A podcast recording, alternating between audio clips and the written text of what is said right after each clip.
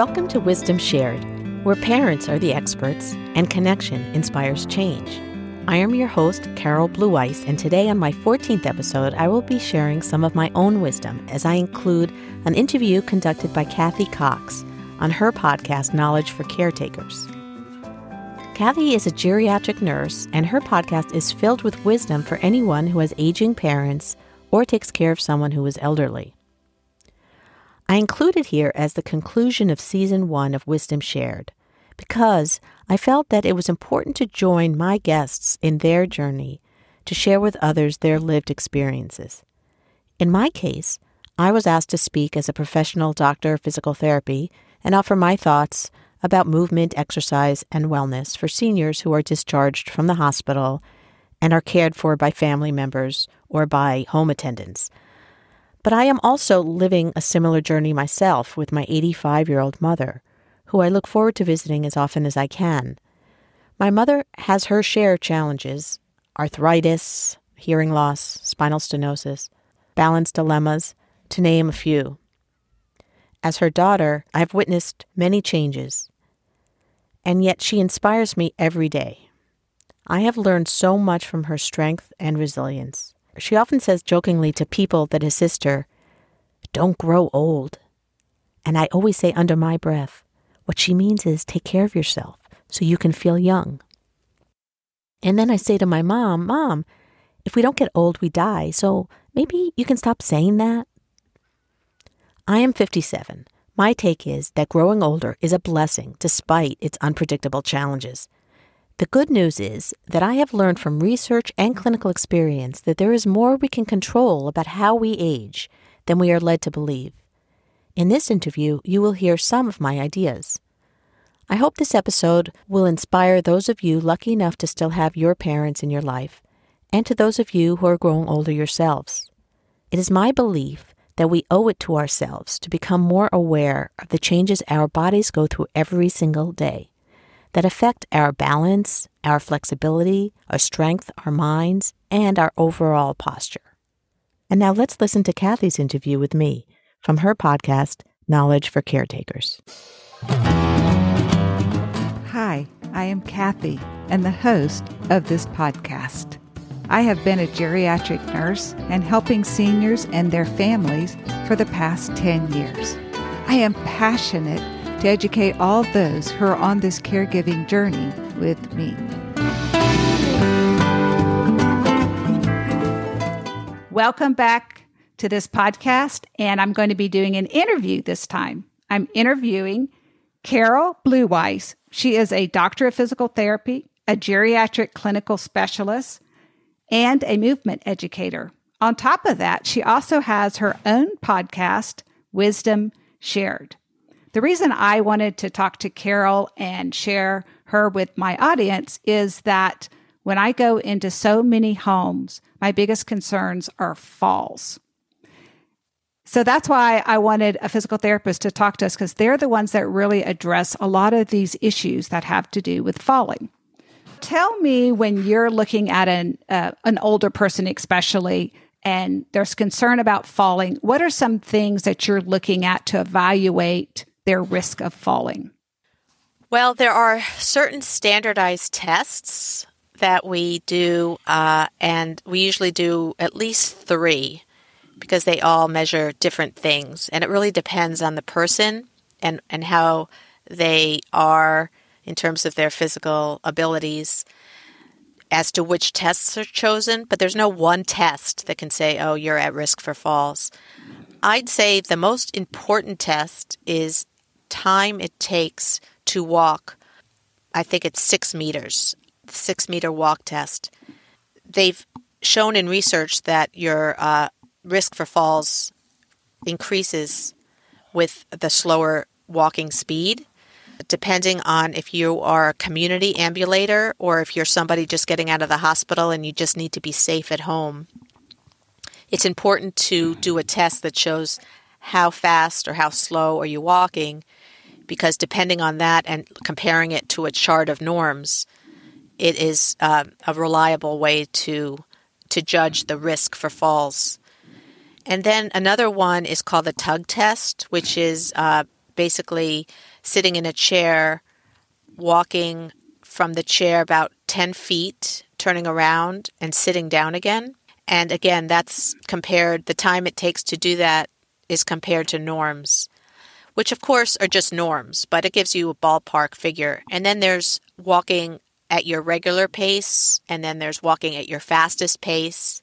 And then there's also dual tasking, having someone do that while they're counting backwards or multiplying by seven, because that's a real, realistic situation where people aren't just like walking 10 feet, turning around and sitting down. They're thinking about something, and you want to see how are people, those kind of things. But again, it always depends on the individual and you want to do those those basic tests. Another one is uh, what's called the Romberg test, where you have someone put their feet together, their feet hip width apart, maybe uh, have them one foot behind the other. Do each one of those with eyes open and eyes closed, and that gives the therapist information and and the client information about their balance system. And it's all together those three things kind of give a lot of information in a very short amount of time, and you can really know if somebody is at risk or how much risk or are completely safe pretty much to go home from the hospital and also to be safe in a uh, nursing facility or to be safe in their home and or to be a community ambulator. When you do those tests, about how long does it take you to do type of evaluation? Um, it really doesn't take long. Uh, but it, it what, what takes a long time is you're talking to the person and you know getting them set up and it depends on what kind of facility you're in ideally you can do those three tests in 20 minutes and then ideally you have time to to work on something specific that the person needs um, but actually in doing those tests you're still giving therapy so to speak because you're you're walking you're you're getting up from standing to sitting position. You're there shouldn't be any real coaching going on, but just by virtue of moving, you're you're getting some treatment, and that usually leaves about ten minutes to do some other treatment. It's it's it's tricky. That's probably the trickiest thing uh, about working with anybody really in, in a clinic is is the time because ideally we'd have more time than we have, and it would be considered a third maybe of the treatment, and then the rest would be much more treatment. But given that many clinics, uh, you're lucky if you have a half an hour one on one, that would take up about two thirds of the half hour. Ideally, you have an hour and then more time to do other things. Right. So they're not the, the, the assessments aren't done every time you see them. They're done generally as needed or once a month. Correct. So once you do an assessment, so let's say you're like definitely they need physical therapy, you, you do your assessment. How do you, in a simple lay way, how do you sort of develop a plan from there? Well, I guess I'd have to ask you to be more specific. It, uh, are we talking about a plan at home or a plan in the hospital setting or a skilled nursing facility? Um, and I only say that because it really, again, depends the environment and, and how much assistance the person might have because a lot of these things need to be done with some supervision. Correct. So I think I would probably imagine more in the home. Most of the time, the clients we see, they sort of go hospital, then they go rehab. And so when they're in a lot of those settings, they are getting a lot of intense treatment, either nursing or rehab. Right. And so so the families are not they're kind of involved in that they're kind of kept apprised of the process. But then all of a sudden, when they go home, the families become a little more involved in this process because, you know, they feel like they're more responsible for mom and dad or their loved one at that point. So probably it would be more if they're in the home, you know, they've had probably some therapy and it's they can go home now so they have a little bit, I guess, of independence. But they still probably yeah, so need I, some therapy Right. Well, you know, uh, my belief is everybody needs therapy. It's like, you know, personal training. You know, we can always be better, we can always be stronger. And especially if you're coming home from a medical facility, you know, they're basically discharging people much earlier than they used to because they need the beds and then there's the insurance criteria. So you're not necessarily being discharged because you are just fine. You're being discharged because they need the room. So usually home care is covered if you have Medicare. If you are homebound at home. And that would be, I think, two to three times a week, somebody would come in and evaluate whether you need PT, OT, whatever uh, services. And if you're deemed high level, in other words, that you're not homebound and you're able to leave the home, then you'd get prescribed uh, outpatient physical therapy. And in both cases, and even when you leave rehab, the ideal situation is that you're given home exercises.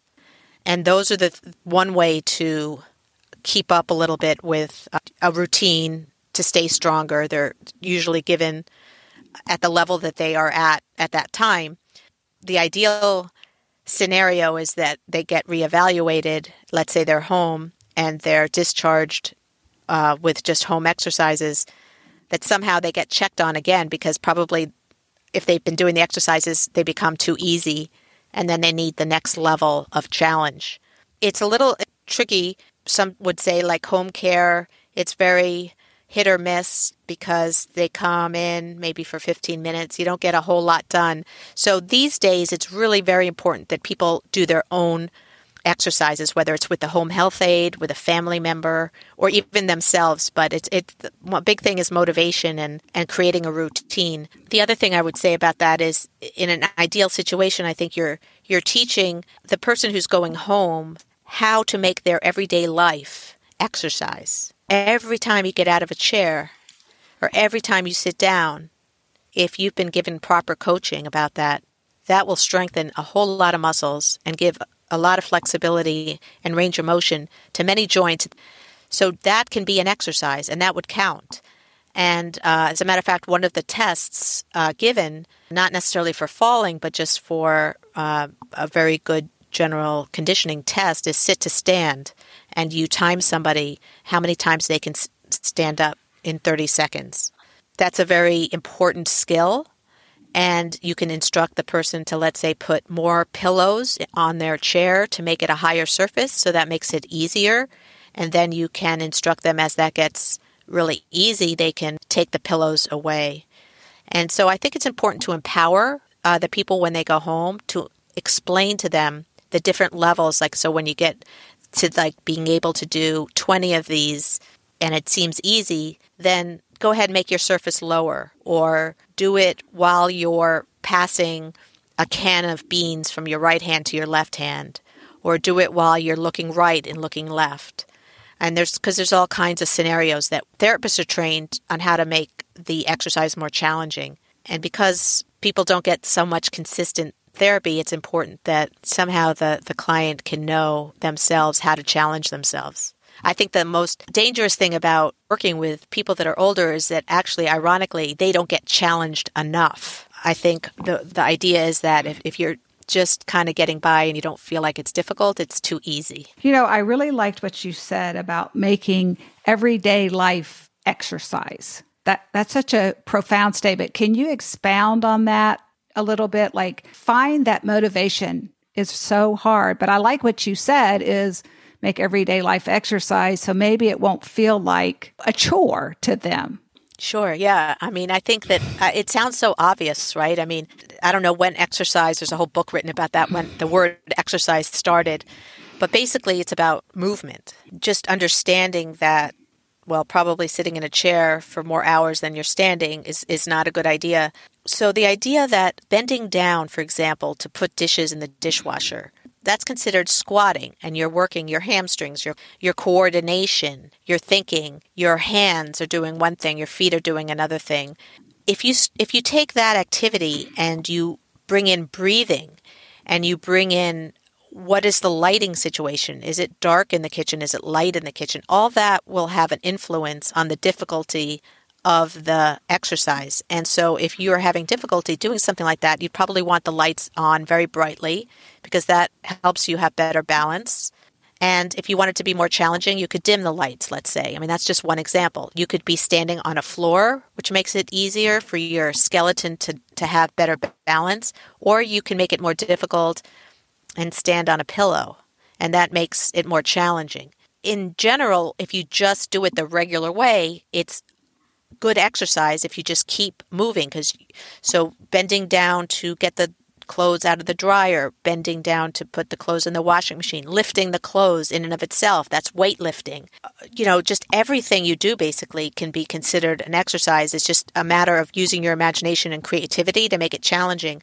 One I like to uh, to give is is for balance is when you're going to brush your teeth. First of all, being aware. It's very important awareness, like so you know what's your safety parameter so if you need to have two feet and you need to be holding on with two hands in order to brush your teeth, and then you can let go obviously with one hand and brush your teeth, if that's all you feel safe and comfortable doing, then then that's what you do. To challenge yourself in that situation, you would want someone near you that's guarding you, and ideally you would do that and have a challenge. So maybe stand on one leg and do it, and you might only be able to do that for one second.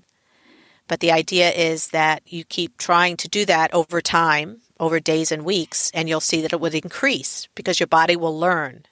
So our our brains are very uh, plastic. You know, there's all the research coming out now about neuroplasticity. So if we don't use our bodies, we're going to lose those connections in our brain. And reversely, if we use our bodies, our brain wakes up and can make new connections at any age. So it's really important to understand that because then that's I think motivating. So you want to you want to be challenged. You it's okay if it's difficult. Changing the surface that you stand on, changing the lighting situation, changing the height. Those are all ways that you can increase or decrease your actual environment to make a task more or less difficult. And the trick is finding the right the right uh, amount of challenge. You brought up something that I thought about because a lot of times when I'm visiting with people who are thinking about bringing some help in the home, I always say, Are you having trouble changing your sheets? Because sometimes they're like, I don't know what your caregivers can do. And so I've always said, They've always told me, oh, yeah, that's the hardest thing for me to do is change my sheets. So I've always like, well, our caregivers can do that. But now you've challenged me to maybe I need to say, our caregivers will help you do that. So maybe they can do some of that process of putting on their fitted sheet and then the caregiver can help them so that they're doing it together and so that's still sort of an exercise for them. So that's kind of what you're saying, right? Yeah. I mean, that's a great example of, um, you know, there's something called learned disuse. And that's when you do everything for somebody. And that tends to happen in nursing homes. There was a big study about that, how half the group were told they had to, let's say, water the plants, and half the group were told they did not have to.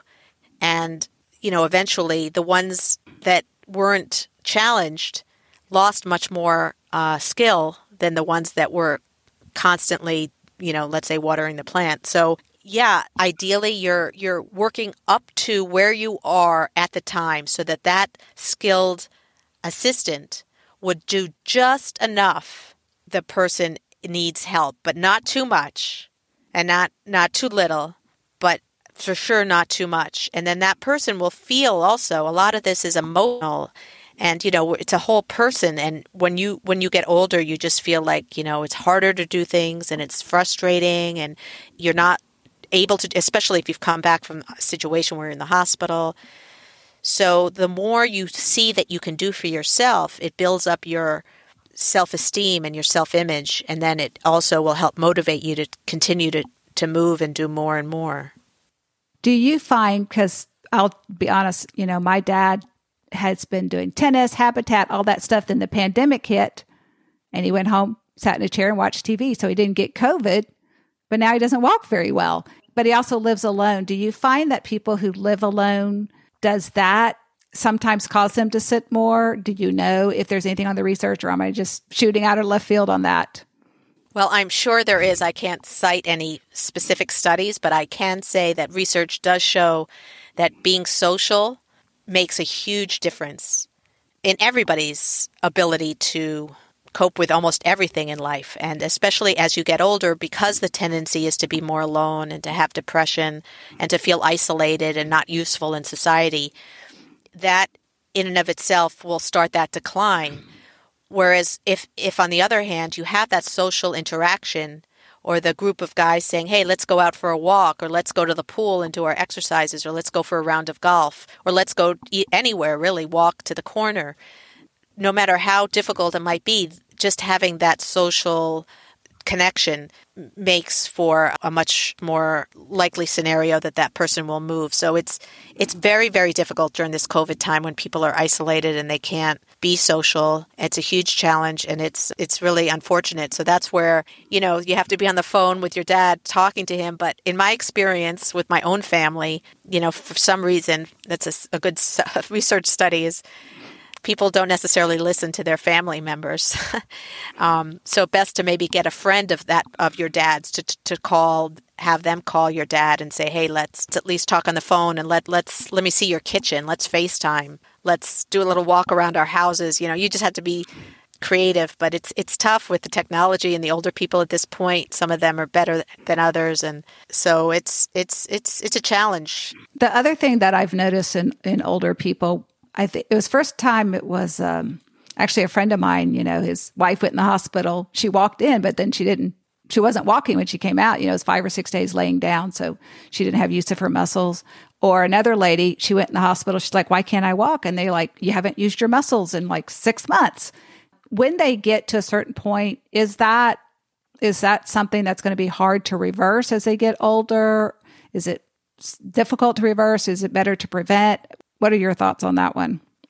Yeah, my first question would be where were these people that they were bedridden for that long? Because that's pretty unheard of in this day and age, because we all know how lying in bed, I think it's two weeks, can reverse any kind of forward momentum you've had in terms of muscle building, and you can lose a lot of muscle mass.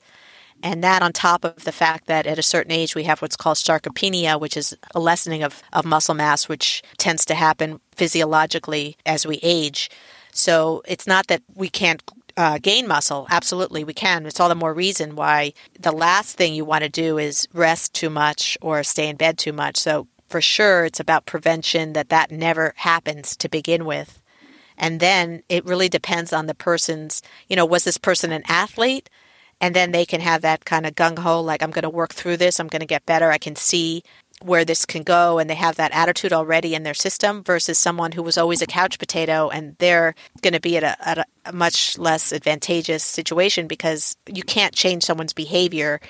Let's put it this way it's very hard to change someone's behavior at a time when they're already being challenged physically. So then you, so the, so to answer your question you should just never let that happen Right. I wish I wish that was true. You know, it's just it's just difficult. Like you said, my dad's long distance. My brothers, they do live in town, but we all work and it, it is hard to get over there and be like, come on, dad, let's, you know, let's move. And I didn't realize what was going on because I live 12 hours away. So to wrap it up, if you were to give, you know, a couple of recommendations, I know you've covered them in detail. What would you recommend to you know, family members of older people or older people to try to, you know, prevent falls and not lose those muscle masses? The first thing I, I want to say is encourage them to move. And I, I have to say that the reality is that sometimes saying those things to somebody who you've said this to over and over again, it just doesn't get abided by. And I think that just has to be discussed and talked about. Ideally, your loved one your family member should be moving more, but the reality is that they may be depressed or they may not want their daughter telling them what to do. And then that could all backfire. The textbook would say encourage your family member to move as much as possible, do as much as possible for themselves, engage in social activity, be with your friends as much as possible, and laugh a lot because they say laughter is a remedy for for everything. And if you have you know feeling that you're isolated or you have pain to reach out to somebody so that you can get help. And that of course there's a lot of social networks out there that are set up to to help uh, people um, that are aging like Silver Sneakers and AARP has a lot of uh, programs. There's a lot that's out there, and it's just a matter of finding what your uh, loved one wants to do and motivates them to do. And often I think that um, once they do something that they enjoy, then they'll want to do it again. So if someone's reluctant to go, let's say, join a swimming group, but they do it just once and they feel how they feel afterwards, then they're more likely to go back. Or just, you know, it takes time and it takes connecting with that person so that they trust you, that you have their best interest in mind, and that they should listen to you. And you just have to also find a way within their behavior or their interests what will make it motivating for them. Those are, are great pieces of advice. And I do want you and the reason I was drawn to you uh, when we took this podcasting class together and then connected over different things is you also have a passion for caregivers, though most of your podcast relates to parents who have special needs children. So just give a little blurb about your podcast in case uh, people do want to listen to your podcast. Give us the name and just, you know, a couple of sentences about what it's about. Sure. Uh, I started a podcast called Wisdom Shared. I had uh, come across parents who had extraordinary children with with challenges that um, unfortunately in our society of, of ableism were just not necessarily taken seriously or, or seen for what they are and a lot of misunderstanding and yet these parents were just so such advocates and have learned so much in their struggles to, to work with their children and obviously get them the, the best education, the best therapies and all that. And I and I thought wow there's so much that gets reinvented and reinvented and, reinvent, reinvented. What about listening to these parents so that other parents could hear what others have done and how they've coped? And it's sort of morphed it has morphed into more than just children with disabilities. It's morphed into people with challenges and how relatives and friends and have dealt with it and what can we all learn from them as healthcare workers and teachers and parents who don't have those challenges how do we treat these people and maybe become more aware that just because someone looks different or acts different maybe they um, need a little extra connection not to avoid them as, as often happens in, in our society of this able normal you know way of being. And, and and the other thing too was is it's, it's so confusing now with learning uh, what's true and what's not true. And I and I really wanted to get these parents to talk because it's their story and they are experts of their own lives. And no one can really argue against that, or no one can really not believe them because it's coming from them. So I thought it was just a nice reality check just to be able to listen to someone and, and just hear a story. And, you know, I listened to, I haven't listened to all of yours, but, you know, I think I told you about the one that you interviewed. I think she had cerebral palsy. And then, like, the next week, I met an adult and they had their little card, and I was trying to figure out now what were those things that the mom wanted us mm-hmm. to interact with her daughter. And I really enjoyed that. So you never know when you're going to encounter these people in our society and how they want to be approached and not stared at and different things. And Catherine, I have to say this, and I'm so glad you brought this up. What it's come down to also is that if we are lucky to live long enough, we are all going to have a disability. And I'm learning that from these parents. Why why is it that we have to struggle so much to meet the criteria of this normal? Why can't there be more accessibility? Because there are people uh, you could get hit by a car the next day and you are all of a sudden in, in that category. Course, you could live long enough, eventually, you might need an elevator. So we're all in the same boat.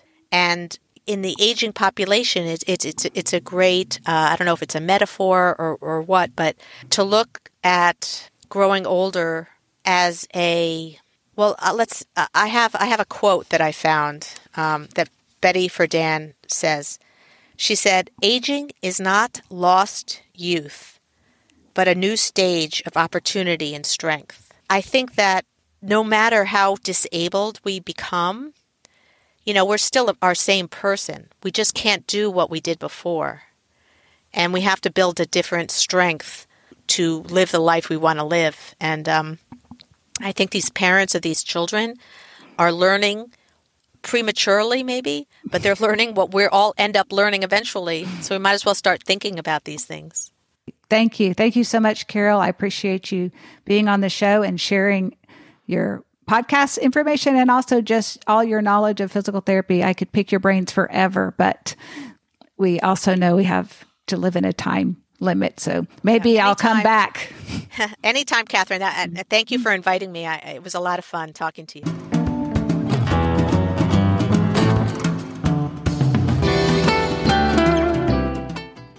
There's so much I've learned from my guests on this podcast. We are all creatures of change, born with unique qualities that contribute to society in many different and important ways. Growing older is one way, which, if we are lucky enough, we will continue to age and inevitably probably need accommodations to have accessibility and compassionate consideration for the different challenges we will face. Wisdom Shared has made it crystal clear to me that the more we understand others in their processes, embrace diversity, and the more we can appreciate each other, whether it's in old age, being born with a so called disability, or becoming disabled after birth by illness or accident, we are all more alike than different. We pay others a strange but valid compliment when we accept all people as versions of the same complex and imperfect creatures we know ourselves to be. I have come to understand from my guests that whenever we encounter a stranger, we are really not encountering a true stranger. We are encountering someone who is in basic ways very much like us, despite surface evidence to the contrary. Therefore, nothing fundamental stands between us and the possibility of responsibility, success, and fulfillment. These last two sentiments have been borrowed from the School of Life book series, which I will include in the show notes. Let's take a sneak peek at some of the interviews coming up on season two of Wisdom Shared.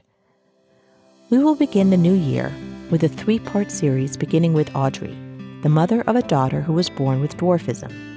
Jillian, the daughter, also joined me as my guest, and then the two of them spoke with me and each other, discussing their lives as an average sized parent raising her short statured daughter, and Jillian's perspective living in an average height world.